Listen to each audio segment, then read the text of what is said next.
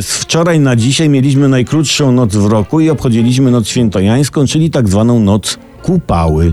Dlaczego Kupały, pytacie nie wprost.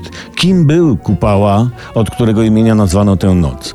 Yy, otóż tak, Kupała to przydomek, taka ksywka starożytnego Słowianina, który nazywał się naprawdę Adrian Sieciech. I on był operatorem sochy jednoskibowej, zresztą innych wtedy nie było średniowiecze. Adrian żył na przełomie wieków, konkretnie na przełomie trzeciorzędu i czwartorzędu, to były bardzo pierwszorzędne czasy.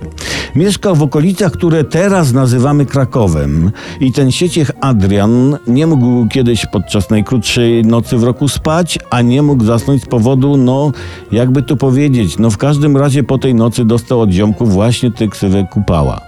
Bo pytali się go ziomkowie, którzy spać nie mogli. Co kumie, kupaliście? A no kupałem i to jak? Odpowiedział. Ja był pamiętnik jego nocne przejścia. Na koniec nocy świętojańskiej puszcza się fajerwerki. A na znak tego, że... Kup... A na znak tego, że kupała popuścił, w noc kupały dziewczętom puszczają wianki.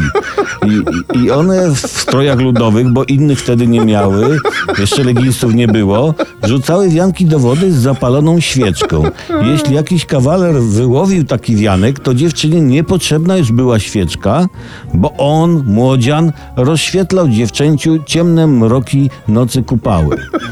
Taki właśnie to jest korzeń naszej pięknej tradycji, tkwiący głęboko w glebie naszej narodowej świadomości. Dziękuję.